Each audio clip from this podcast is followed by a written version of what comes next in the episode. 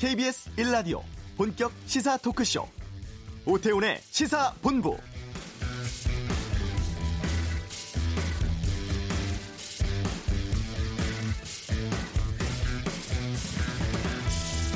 명지대, 명지전문대를 포함해서 초중 고교를 모두 운영하는 학교 법인 명지학원이 4억여 원의 빚을 갚지 못해서 파산 신청당했습니다. 법리적으로는 파산을 허가하는 것이 가능하다고 합니다.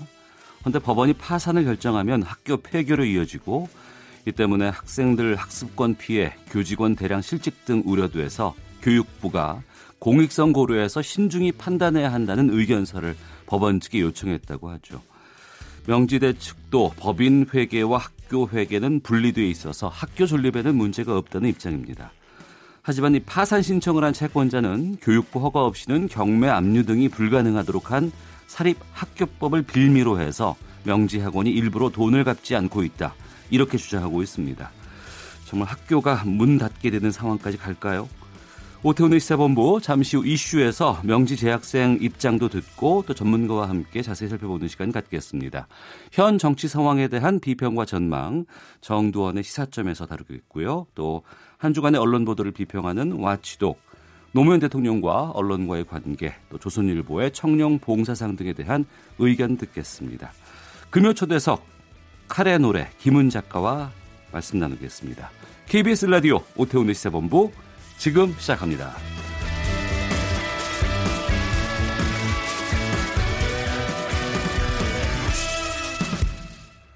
네, 이 시각 핫하고 중요한 뉴스를 정리하는 시간 방금 뉴스 KBS 보도국 박찬영 기자와 함께합니다. 어서 오세요. 네, 안녕하세요. 자, 오늘 첫 소식부터 좀 알려주시죠. 아, 한국당의 국회 복귀를 위한 중재안이 논의됐다는 소식부터 전해드리겠습니다. 어, 예. 아, 민주, 한국, 바른미래 이렇게 3당 교섭단체 원내 수석 부대표가 오늘 오전에 만났거든요. 수석 부대표. 네. 아, 가급적 빠른 시간 안에 각 당 원내대표 회동을 건의하기로 의견을 모았고요. 오늘 모임에서 바른미래당 이동선 원내 수석 부대표가 중재안을 냈습니다. 아, 민주당하고 한국당이 모두 국민을 상대로 사과하고 네. 유감을 표명한 뒤에 한국당은 복귀하는 걸로 이렇게 음. 중재안을 냈는데 한국 뭐 민주든 한국이든 둘 중에 하나만 사과하는 게 아니라 네. 두당 모두 사과하고 네. 그리고 국회를 정상화하자는 거죠. 음. 때마침 오늘 어, 황교안 한국당 대표의 전국 민생 투어 오늘 끝나거든요. 그리고 내일 한국당이 광화문 집회를 끝으로 장외 투쟁을 마무리할 것으로 보이고요. 어. 어, 양쪽이 모두 이제 중재안을 받아들이게 되면 한국당이 이르면 다음 주 초에도 어, 국회에 돌아올 가능성은 있어 보입니다. 네, 5월 임시국회 열릴 수 있을지 좀 지켜보겠습니다. 그리고 두 명 사망에 여섯 명 중경상 입은 어제 그 강릉 수소 탱크 폭발 사고 속보 들어온 게 좀 있습니까? 어, 강원지방경찰청이 오늘 오후에 과학수사연구원 그리고 소방당국 등과 함께 합동 정밀 감식에 들어간다고 합니다. 네. 현재 검, 경찰의 수사 초점은 어제 수소탱크 폭발과 관련해서 수소탱크 3기를 지었는데 이걸 지을 때 혹시 부실 시공이 있었는지 또 관리자들이 관리를 소홀히 했는지 운영업체가 단순 어, 조작 실수로 이런 사고가 났는지 이런 걸 살펴보는 건데 사고가 난 공장은 태양열을 이용해서 수소를 연료 전지로 만드는 곳입니다. 폭발 당시 현장에 대구하고 경기 지역에서 이 시설을 견학 온 경영인 5명이 그 시험 가동 중이던 수소 탱커를 지켜보던 중에 사고가 났는데 폭발한 수소 탱크는 한 업체가 4월 말에 설치를 완료를 했고요. 네. 이달 말까지 시험 가동을 한 뒤에 설치 업체로부터 설비를 이관 받아서 강원도 테크노파크 측이 정식 운영을 할 계획이었었는데 사고가 난 겁니다.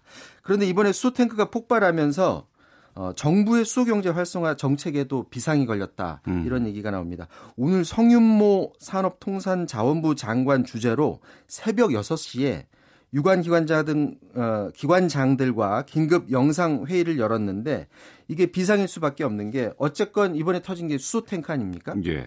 정부가 이제 수소 경제를 한번 살려보겠다고 하는데 그렇잖아도 이 수소 원료에 대해서는 이게 폭발하게 되면 워낙에 폭발이 크기 때문에 그거에 대한 우려가 그동안 많았습니다. 하지만 수소 경제를 주창해온 학자들이나 기업 관계자들 그리고 정부 관계자들은 안전장치만 충분하게 하면 큰 문제 없다라고 얘기를 해왔는데 수소 탱크 폭발로 인해서 수소 경제 자체에 대한 불안일 수 있다 이런 얘기인데요. 이에 대해서 산업부 측은 이번 강릉 사고는 연구 개발 실증 사업 과정에서 발생한 거다.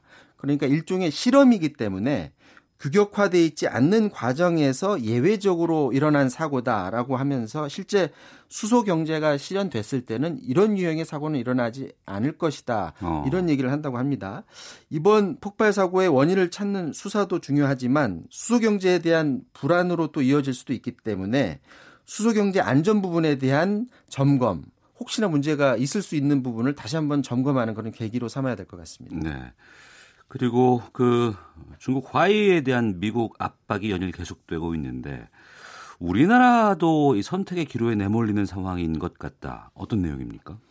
자, 아시겠지만 화해가 지금 문제가 되는 거는 사실은 무역 문제로 문제를 삼은 게 아니라 지금 안보 문제로 지금 미국이 문제를 삼는데 네. 폼페이오 미국 국무장관이 어, 미 CNBC하고 인터뷰를 했습니다. 화웨이가 중국 정부, 군사, 정보 당국에 의해서 통제되지 않고 사용자의 비밀을 중국 정부와 절대 공유하지 않을 것이다. 이렇게 화웨이 측이 밝혔는데 그건 다 거짓말이다. 음. 화웨이가 중국 정부와 함께 일하지 않는다고 말하는 것은 거짓 진술이다. 이렇게 반박을 했습니다. 그렇게 말하면서 화웨이는 중국 공산당과도 깊이 연계돼 있는데 그런 연계가 화웨이 네트워크를 오가는 미국의 정보를 위험에 빠뜨린다 이렇게 말을 했고요. 다만 구체적으로 어떻게 중국 정부가 화웨이로부터 그런 정보를 넘겨받는지 그런 증거는 제시를 하지를 못했고요. 폼페이오는 그러면서 주변국 기업들에 대해서는 화웨이와 거래를 끊을 것으로 믿는다. 아, 이렇게 말하면서 어. 주변국들을 지금 압박을 했습니다. 그렇다면 이게 우리나라는 과연 어떻게 해야 되나 지금 이게 관건인데 왜냐하면 우리나라 기업들도 화웨이와 거래를 하는 기업들이 있지 않습니까? 외교부 관계자가 미국 국무부가 화웨이 장비와 장비의 보안 취향 문제에 대해서 지속적으로 문제를 우리나라한테 제기한 거는 맞다. 음. 이렇게 밝혔습니다. 하지만 최근 들어서 미국하고 한국하고 어떤 얘기를 했는지는 얘기해 줄 수 없다 이렇게 말을 아꼈거든요. 우리 정부로서는 조심스러울 수밖에 없는 게 그렇잖아도 사드 문제 때문에 중국하고 관계가 지금 소원해졌거든요. 이번에 화해권까지 또 쟁점이 되게 된다면 국내 다른 산업에까지 파장이 우려됩니다.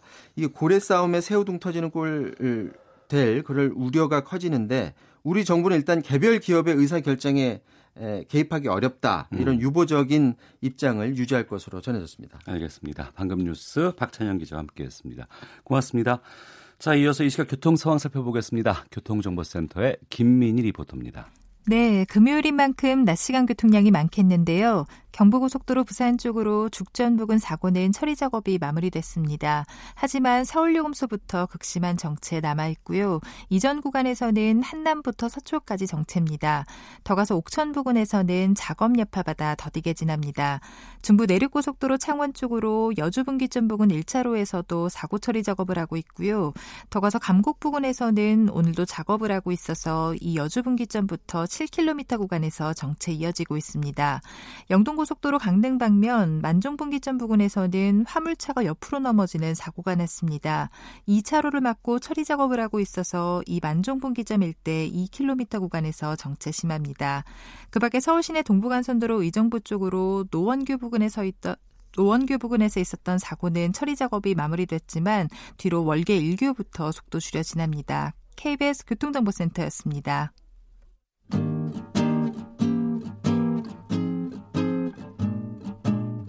KBS 1라디오 오태훈의 시사본부 여러분의 참여로 더욱 풍성해집니다. 방송에 참여하고 싶으신 분은 문자 9730번으로 의견 보내주세요. 애플리케이션 콩과 마이케이는 무료입니다. 많은 참여 부탁드려요. 네, 앞서 말씀드렸습니다만 뭐 대학교, 전문대, 초중, 고 다섯 개 학교를 소유한 명지학원 파산 신청을 당했다는 뉴스가 뜨겁습니다. 이 학교에 다니는 학생이 모두 한 2만 6천 명 정도 된다고 하는데 여기에 대해서 먼저 재학생의 입장을 좀 들어보도록 하겠습니다. 명지대 재학 중인 정재훈 씨 연결하겠습니다. 나와 계시죠? 예, 안녕하세요. 예. 먼저 재단이 파산 신청된 상태라는 기사가 나왔는데 여기에 대해서 학생들 분위기는 지금 어떻습니까? 네, 그 신청된 파산 신청된 기사 이후에 채무 관계가 청산이 되면 학교의 존립이 좀 유지된다는 사실에 어. 크게 동요하지 않는 학생들도 있고요. 예. 그리고 이제 학생들을 기만하였다는 사실에 되게 분노하는 학생들도 있는 음. 것 같아요. 네. 네. 재단이 좀 문제가 많다. 재정 상태가 꽤 오래 전부터 안 좋았다. 이런 얘기들 나오고 있는데 학생은 혹시 좀 이런 부분에 대해서 알고 있었습니까? 어, 근데 저 같은 일반 재학생들의 대부분은 재단 네. 사정까지는 잘 모를 것 같아요. 어. 네네. 근데 이제 얼마 전에 회계 비리로 문제가 한 번 있었다고 들었거든요. 네. 네네. 그래서 이제 그때부터 뭐 학교의 재정 상태가 옳지 않다 이 음. 정도는 음. 알고 있었습니다. 네. 학생들이 실제로 이 파산 가능성 같은 건 어떻게 판단하고 있답니까? 어, 뭐 학교 측의 입장문을 봐도 뭐 별 문제가 없다고 하니까 예. 파산에 대한 우려는 크게 안 하고 있는 것 같아요. 어. 근데 뭐 저도 저만 해도 뭐 4년제 사립 대학교가 뭐 이제 4억 뭐이 정도로 파산이 될 거다 이렇게 생각은 하진 않고 있어요. 음. 학교에는 뭐 총학생회라든가 학생회가 꽤 있잖아요. 예, 예. 이쪽에서는 지금 어떻게 대응한다고 해요? 어, 되게 많은 학생들이 막 걱정과 이제 분노를 하고 있는데, 음. 그래서 이제 그런 분들이 시위를 요구하는 등의 지금 움직임을 보이고 있어요. 음, 시위 같은 것들, 뭐 단체 행동 같은 것들도 좀 준비하고 있고. 예, 예. 어. 그러니까 방금 말씀하셨습니다만 학교 측에서 입장문이 나왔습니다. 네네. 재단 회계와 학교의 회계는 분리되어 있으니까 학교 존립에는 문제가 없다. 뭐 음, 네. 학교 등록금 이용해서 채무를 상환하지 않는다 이런 입장인데 이 입장문을 보고는 어떤 느낌 드셨어요? 네, 학교에서 낸 입장문은 되게 저희 같은 학생들이 보기에는 빈틈이 조금 많은 것 같아요. 빈틈이 있다? 예, 예. 회계가 분리되어 있는 거는 맞겠지만 네. 회계 비리를 일삼아 오던 상황인데 음. 그러니까 이제 학생들은 불신이 가득 차 있고 학교의 존립과는 무관하다 음. 이런 내용의 증명 자료나 뭐 현재 파산 신청 상황이 어떻게 흘러가고 있는지 네. 그런 대답들이 없고 음. 이제 뭐 학교의 명성이나 이미지가 실추됐는데 네. 그런 것에 대해서 이제 학생들을 낙담하게 한 부분에 대해 사과도 전혀 없었다는 부분에서 어. 저는 좀 아쉬웠습니다. 예. 아무래도 이런 파장이 생기고 나면은 학교의 좀 명성에도 그렇고 아무래도 학생 스스로에게도 좀 피해가 생기지 않을까 좀 우려 섞인 얘기들은 안 나와요? 어, 그쵸. 그래도 이제 학교에 대한 애정이 좀 있다, 있다 보니까 다들 음. 이런 좀 좋은 얘기가 아니잖아요. 네. 그래서 이런 일로 이제 실시간 검색어를 오르락내리락하고 뉴스도 많이 나오고 이러니까 음. 되게 약간 명성, 뭐 이미지 실추 이런 부분에 대해서는 다들 좀 아쉬워하고 있는 것 같아요. 네, 그렇군요. 알겠습니다. 말씀 고맙습니다. 예, 감사합니다. 네, 명지대 재학 중인 학생 정재훈 씨 연결해서 말씀 들어봤습니다. 자, 그러면 이 명지대 이 상황에 대해서 좀 저희가 좀 제대로 좀 짚어볼까 합니다. 사립학교 개혁과 비리 추방을 위한 국민운동본부에서 활동하고 있는 상지대학교 방정균 교수와 함께 이 명지대 사태 또 여러 사학 비리 관련해서 말씀을 나눠보겠습니다. 어서 오세요. 예, 반갑습니다. 방정균입니다. 예. 명지학원 지금 정확히 어떤 상태로 보세요? 어, 상당히 좀 위험이 많이 있는 상황이죠. 예. 예. 학생들이 동의할 수밖에 없는 상황이라고 좀 보고 있습니다. 어. 예. 근데 학교가 파산 신청이 될 수가 있어요? 어, 뭐 그런 경우는 전례가 이렇게 없는 것으로 알고 있는데요. 네. 법인이 파산 신청을 하게 되면 음. 그 법인 산하에 소속해 있는 학교들은 폐교와 폐교를 피할 수 없는 상황을 직면해 있는 것 같습니다. 그러니까 파산 결정이 법원으로부터 나면 나게 되면은 그 법인 소속의 대학 학교들은 뭐 폐교를 할 수밖에 없는 상황입니다. 어. 예. 근데 지금 이제 채권자가 파산 신청을 예. 요구한 거 아니겠습니까? 예, 예. 법원에.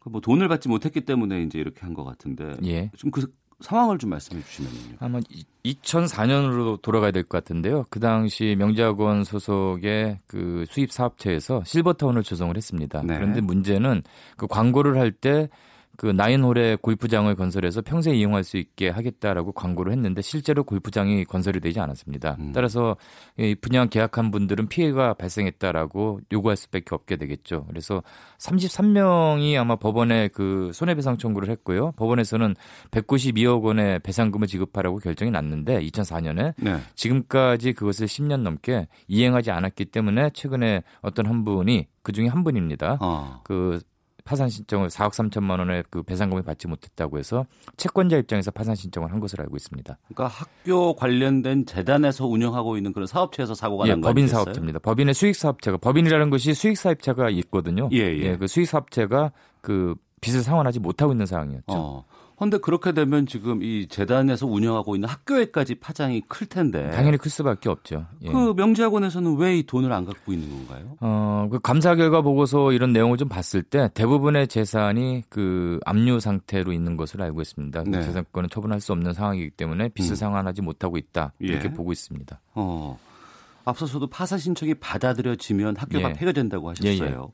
그러면은 2만여 명의 학생 예. 또 2천여 명의 교직원들이 예. 있다고 하는데 음. 이분들은 어떻게 되는 겁니까? 어, 그 산업대 사태를 봐도 알겠지만 파산 신청을 하게 되면 폐교가 되는 것이죠. 그러면 2만 5천 명 이상의 학생들이 학습권이 아주 심대하게 침해를 받게 되고요. 어. 또 교직원 2만 2,500명이 실직 상태에 빠지게 됩니다. 근데 그 법원 판단으로 그렇게 학교가 문 닫는 게 가능해요? 어, 지금 현실적으로는 법, 법인이 파산 을 받아들이 파산을 하게 되면 네. 그 법인 산하에 소속된 학교이기 때문에 다섯 개 어. 학교가 있는 것으로 알고 있습니다. 예. 그 다섯 개 학교는 폐교를 면치 못하는 상황으로 진행될 수밖에 없는 것 같습니다. 그래서 교육부에서는 이 상황이 아주 그 엄중한 상황을 인식하고 음. 법원의 그 학교라는 것이 공공성을 유지하는 것이고 그렇죠. 사적 재산하고는 좀 관계가 없는 거 아니겠습니까? 예. 그래서 이 부분은 좀 심도 있게 고민해 달라라는 것을 법원에 요청한 것으로 알고 있습니다. 음. 앞서서 학생의 입장도 들어봤습니다만 파산까지는 안 간다고 하더라도 이러한 뭐 논란에 휩싸이게 되고 학교 운영에 대한 여러 가지 문제점들이 드러나게 되면은 학생들에게 상당한 큰 피해가 가지 않겠어요? 예, 맞습니다. 아, 최근에 일간지에서 그 발표한 것은 일부분은 맞고 일부분은 틀리다고 할 수 있습니다. 그러니까 아, 4억 그래요? 3천만 원 또 192억 원 이것에 의해서 학교가 당장 폐교가 되는 것으로 오해를 하고 있는데요. 네네네. 법원의 파산 신청이 나기 전까지는 그 대학의 운영에 있어서는 문제가 없다라고는 볼 수는 있습니다. 왜냐하면 음.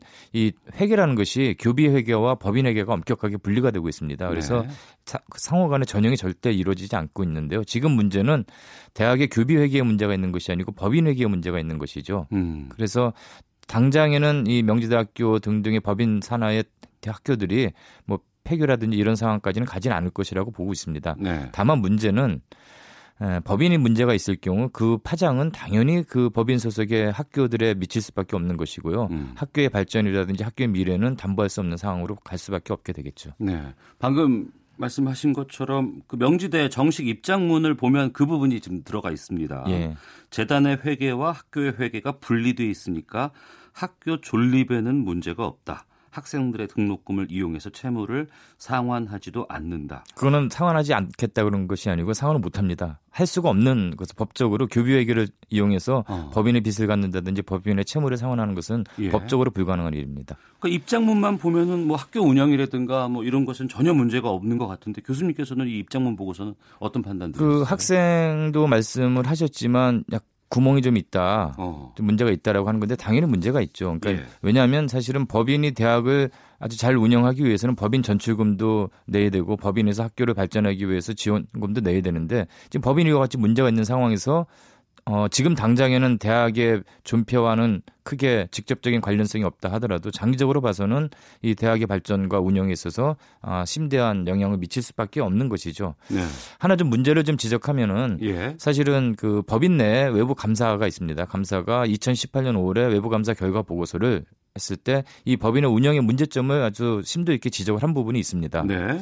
그걸 바탕으로 해서 그 당해 2018년 9월에 교육부가 감사를 나왔는데 이런 상황이 발생했으면 당연히 명지학원에 이사진을 해임을 하고 음. 임시이사를 파견하는 것이 교육부의 당연한 조치였음에도 불구하고 네. 교육부가 그 당시 2018년 9월에 그냥 기관 경고에 그쳤다라는 것이죠. 어. 그게 이제 이 사건이 여기까지 그 파생되게 된 원인이라고 볼 수 있습니다. 네. 네.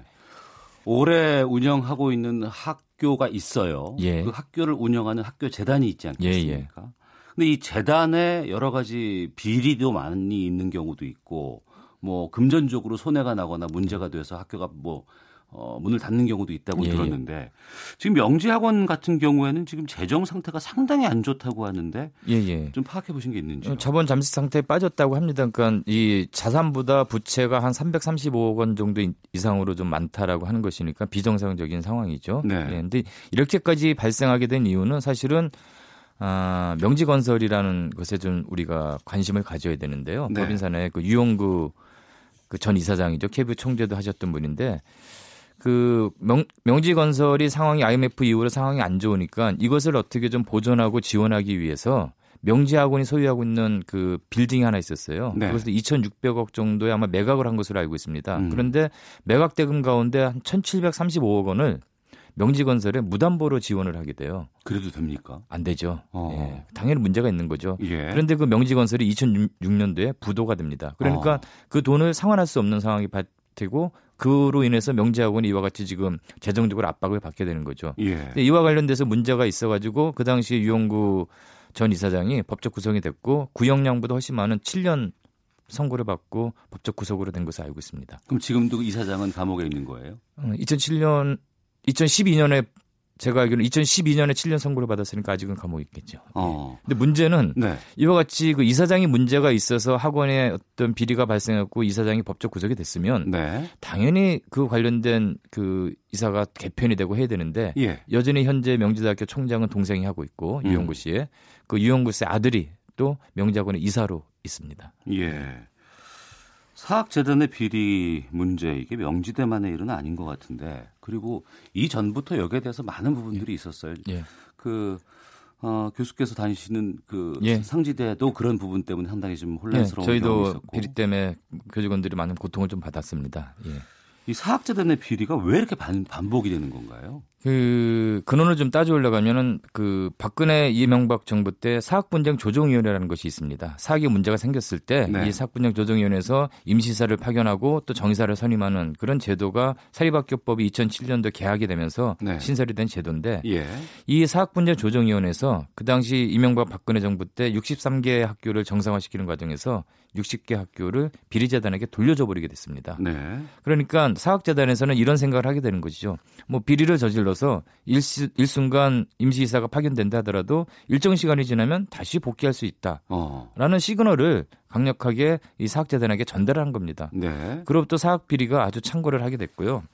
또 하나는 이 학교를 세우고 법인을 학교 법인을 세우면 이것은 공적 재산인데 네. 이것을 그 대부분의 사학 재단들이 사적 재산으로 인식을 합니다. 음. 그 사적 재산으로 인식하게 되는 비근한 예가 그 이사장직을 자식들에게 물려줍니다. 세습을 합니다. 명지대도 지금 명지대도 그 아버지에게 유영구 씨가 이어받았고요. 네. 많은 대학들이 이와 같이 사적 재산으로 인식을 하고 이 이사장직은 물려주고 음. 총장을 하고 네. 그 치, 친인척들이 그런 상황이 발생하게 되는 것이죠. 네.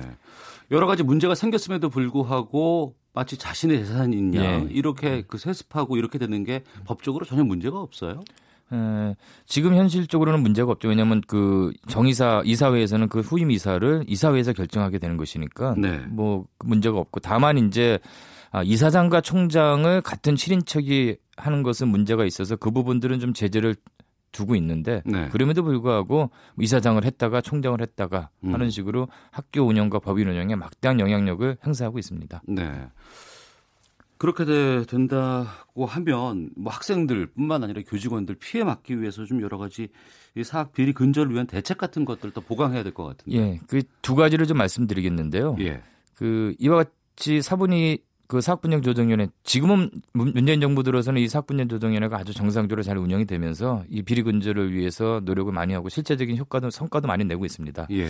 그러나 더 큰 문제는 한번 사학 비리를 저지르면 다시는 사학 운영에 관여할 수 없게 하는 그런 사립학교, 사립학교법 개정이 필요합니다. 음. 대만 사립학교법의 경우에는 원 스트라이크 아웃이라고 해서 단 한 번의 사학비리를 저질러도 네. 다시는 학교 운영에 관여할 수 없게끔 학, 사립학교법에 규정을 하고 있습니다. 음. 그래서 우리 교육단체도 그와 관련된 사립학교법 개정을 지금 강력하게 요구하고 있는 것이고요. 예. 또 하나 문제는 현재 대한민국에서 사립학, 사립대학교가 차지하고 있는 비중이 85%입니다. 이건 극히 비정상적이죠. 85%가 사립대학입니다. 예, 예. OECD 전, 전체 국가와 비교했을 때 어마어마하게 높은 비율인데 어. 많은 사립대학들이 또 이 비리에 그 노출이 되어 있습니다. 음. 그래서 문재인 정부 때 56번째 국정과제로 공영사립형 대학을 추진하겠다라고 했는데 네. 이것이 현실적으로 기획재정부 등등의 반발로 실현이 되고 있지 않습니다. 음. 이 공영사립형 대학의 가장 기본 취지는 이 사립대학의 사적 재산권을 좀 어느 정도 인정하지 않겠다는 취지를 갖고 있습니다. 네. 공적인 이사로 파견을 해서 그분들이 대학의 공공성, 투명성을 제고하겠다는 음. 것인데 이 부분들이 지금 이런 공영사립형 대학이 추진되고 있지 않는 것이 좀 하나 좀 안타까운 현실이고요. 이, 이 제도를 활성화시킴으로 인해서 사학비리 근절이 근본적으로 좀 개선될 수 있지 않을까 하는 생각을 가지고 있습니다. 마지막으로 현실적인 질문 하나만 좀 예. 드려볼게요. 예. 85%가 사립대학이라고 예. 하셨는데 아이를 대학에 보내고 싶어요. 예. 근데 그 학교가 혹시라도 나중에 또 이런 어, 비리에 연루가 되지 않을까를 걱정하시는 분들 계실 당연히 있을 수 있죠. 어디서 미리 확인할 수 있습니까? 어, 요즘 뭐 이제 대학 알림이 이런 것들도 있고 여러 가지 지표를 확인할 수가 있는데요. 네. 그럼에도 불구하고 대학에 들어가지 않고서는 어. 그 대학의 현 상황을 어. 깊이 알 수가 없죠. 아, 예. 그래요. 그래서 근본적으로 국가가 고등교육에 대한 지원을 함으로써 음. 이 사학 비리를 줄여나가고 대학의 공공성을 제고시키겠다는 국가적인 노력이 있지 않고서는 네. 이 사학 비리 근절은 어렵다고 볼 수 있습니다. 알겠습니다. 자, 지금까지 상지대학교 방정균 교수와 함께했습니다. 말씀 고맙습니다. 예, 감사합니다. 헤드라인 뉴스입니다. 강릉 수소 탱크 폭발 사고와 관련해 당국은 수소 충전소에서 사용되는 탱크와 사고 탱크는 다른 종류라면서 수소 경제에 대한 지나친 불안감을 우려했습니다. 소말리아 아덴만에서 임무를 마치고 돌아온 해군 청해부대 최영함의 입항 환영 행사에서 배와 육지를 연결해 고정시키는 헛줄이 터지는 사고가 발생해 병사 4명이 다쳤습니다. 검찰이 이른바 장자연 리스트와 관련된 소송에 출석해 허위 증언을 했다는 의혹을 받는 장 씨의 소속사 대표 김모 씨의 위증 혐의 사건에 대한 수사에 착수하기로 했습니다. 지난달 수출 물량이 5개월 만에 오름세로 반등했지만 수출 금액은 하락세를 이어갔다고 한국은행이 발표했습니다. 정부의 3기 신도시 조성 여파로 2기 신도시의 청약 미달 사태가 이어지고 있습니다. 반면 서울, 성남, 과천에는 수요가 몰리는 양상입니다. 지금까지 헤드라인 뉴스 정원나였습니다.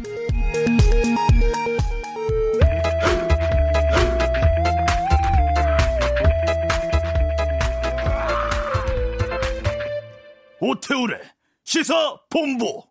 네, 한 주간의 정치권 소식 정리하고 다음 행보를 예측해 보는 시간 정두원의 시사점 시사점 시간입니다. 정두원 전 의원 연결되어 있습니다. 안녕하십니까? 네, 안녕하세요. 예. 먼저 오늘 아침에 정치권에서 지금 들어온 속보인데요. 네. 국회 정상화를 위한 여야 3당이 중재안을 논의를 했고 수석 부대표들끼리 만나서 자유한국당과 민주당이 동시에 사과와 유감 표명을 하고 정상화를 하는 방향으로 가보자 이런 의견들이 나왔다고 하는데 이 정도면은 다들 수용할까요? 뭐, 그 정도 수용이 안 될 것 같은데요. 같이 사과하는 얘기 아니에요? 예. 자유당이 받아들이겠어요? 음. 안 받아들일 것 같은데요. 예. 음. 음, 알겠습니다. 자, 속보 잠깐 좀 짚어봤고요. 음. 어제 노 전 대통령 서거 10주기 추도식이 있었습니다. 정치권 음. 모두 봉화마을에 집결을 했고 가장 눈에 띄는 인사가 바로 이제 부시 전 미국 대통령이었는데 네. 미국의 전직 대통령의 추도식 참석은 어떤 의미로 보셨어요? 아, 귀한 손님이 오셔서 추도식이 빛났죠. 예. 더군다나 추성화까지 직접 들고 오셨으니 얼마나, 아유, 정말 고맙죠. 어. 이래, 하여간, 사실 노무현 대통령하고 부시 대통령 재임 기간에는 한미 관계가 썩 그렇게 좋지는 않았어요. 아, 그 재임 기간에 좋지 않았다. 네. 예, 예. 그런데도 불구하고 이제 이렇게 찾아와 주신 거는 네. 역시 한미 관계는 음. 기본적으로 음. 튼튼한 동맹 관계가 기본이 깔려 있다는 걸 다시 한번 확인해 준 것 같아요. 예. 일단 의미가 있다고 생각합니다. 예. 그 한미 관계와 관련해서 또 말씀을 좀 이어가 보도록 하겠습니다. 자유한국당 강효상 의원이 네. 공개되지 않은 한미 정상 간의 통화 내용을 공개해서 논란되고 있습니다. 뭐 외교적 논란, 뭐 법적 문제로도 이어질 수 있는 중대한 사안으로 어, 보는 경우가 네. 많이 있는 것 같은데 어떻게 판단하시는지요? 그러니까 한미 정상 간의 통화 내용이 예. 이제 보통 양측의 협의에서 공개가 되잖아요. 예. 공개가 되지 않은 나머지 부분은 그거는 이제 외교상 대액이죠. 네. 비밀로 취급되고 이제 이번에는 삼국 비밀로 취급됐다는 얘기까지 나왔는데 네. 그거를 공개하는 것은 그거는 외교상 비밀 요소에 해당이 되죠. 음. 저는 그 문제가 있다고 생각합니다. 네. 말씀하신 것처럼 청와대는 뭐 외교관 징계뿐만 아니라 형사 고발도 검토하고 있다고 하고 네. 자유한국당은 공익 제보고 국민의 알 권리에 해당한다 이렇게 주장하고 있는데 자유한국당의 주장 또 청와대 이런 검토 어떻게 판단하십니까? 근데 이제 공익 제보를 하려면 네. 뭐가 잘못된 일을 가져가 이제 국민들한테 알려주기 위해서 하는 게 공익 제보인데 예. 이번 일은 잘못된 일이 아니거든요. 어. 그러니까 우리 대통령이 미국 대통령한테 아이 꼭 방문해 달라. 네. 뭐 여러 바쁘지만은 이번에 G20 회담 때 이를 이용해서 가는 길에 다 들려달라. 그렇게 얘기한 게 뭐 잘못된 건 아니거든요. 예. 근데 그게 무슨 잘못된 얘기인 것처럼 공익 제보라고 하는데 좀 말은 안 되는 것 같아요. 음.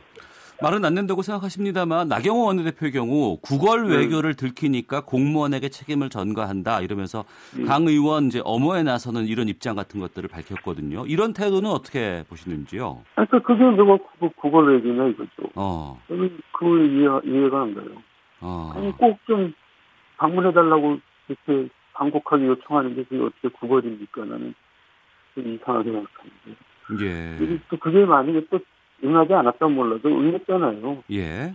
그래서 이제 강력한 요청이 서로 통해가지고 오, 오기도 했으면 잘된 일이지 그게 무슨 구걸내기라 그건 좀 지나친 것 같은데요. 네.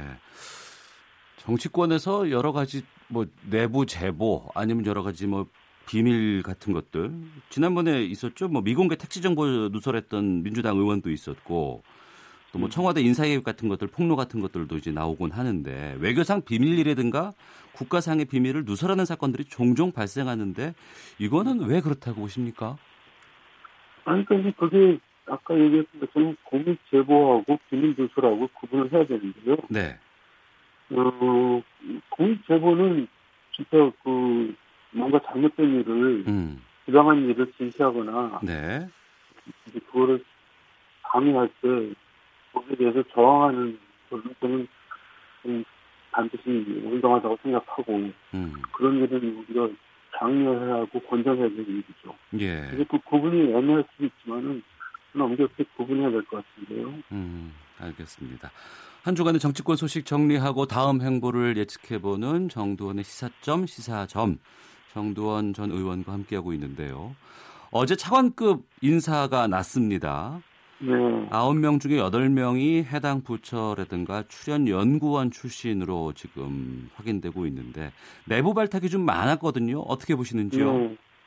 원래 이제 정권, 어느 정권이든지 임기가 이제 많이 년으로 갈수록 공무원 출신들 발탁이 비중이 높아져요. 어. 아무래도 이제 전문성을 중요시 한다는 얘기인데. 네. 더군다나 이번 경우에는 최근 들어서 정책실장하고 이인영 원내대표하고 이제 공무원 좀 혐오 발언이 있었잖아요. 예, 예, 예, 예. 예, 그렇기 때문에 공무원 사기를 고려해서 더 공무원들을 더 중용한 게 아니라 그런 생각이 드네요. 어, 그렇군요. 특히 이제 외교 통일 국방부 외교안보 관련 핵심 세 개 부처 차관이 모두 교체가 됐거든요. 이 시, 신호는 어떻게 판단하세요? 그러니까 이제 교착 상태에 빠져 있잖아요. 예, 예. 그리고 지금 우리가 알기로는 북한도 라인을 다 바꾸고 있는 걸로 알고 있는데 심지어는 이성교육까지 바뀌고 있다 이렇게 알고 있잖아요. 예.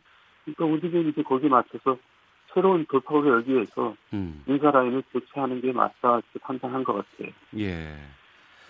자 그리고 황교안 자유한국당 대표의 부처님 오신 날 불교 예법 거부를 둘러싼 논란 이것이 또 예. 이제 보수 개신교계와 불교계와의 분쟁으로 지금 확산되고 있습니다.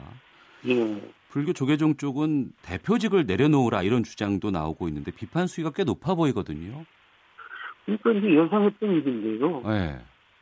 그러니까 그거는 종교의 문제가 아니라 교양인으로서의 예법의 문제라고 생각해요. 교양인으로서의 예법의 문제다. 예.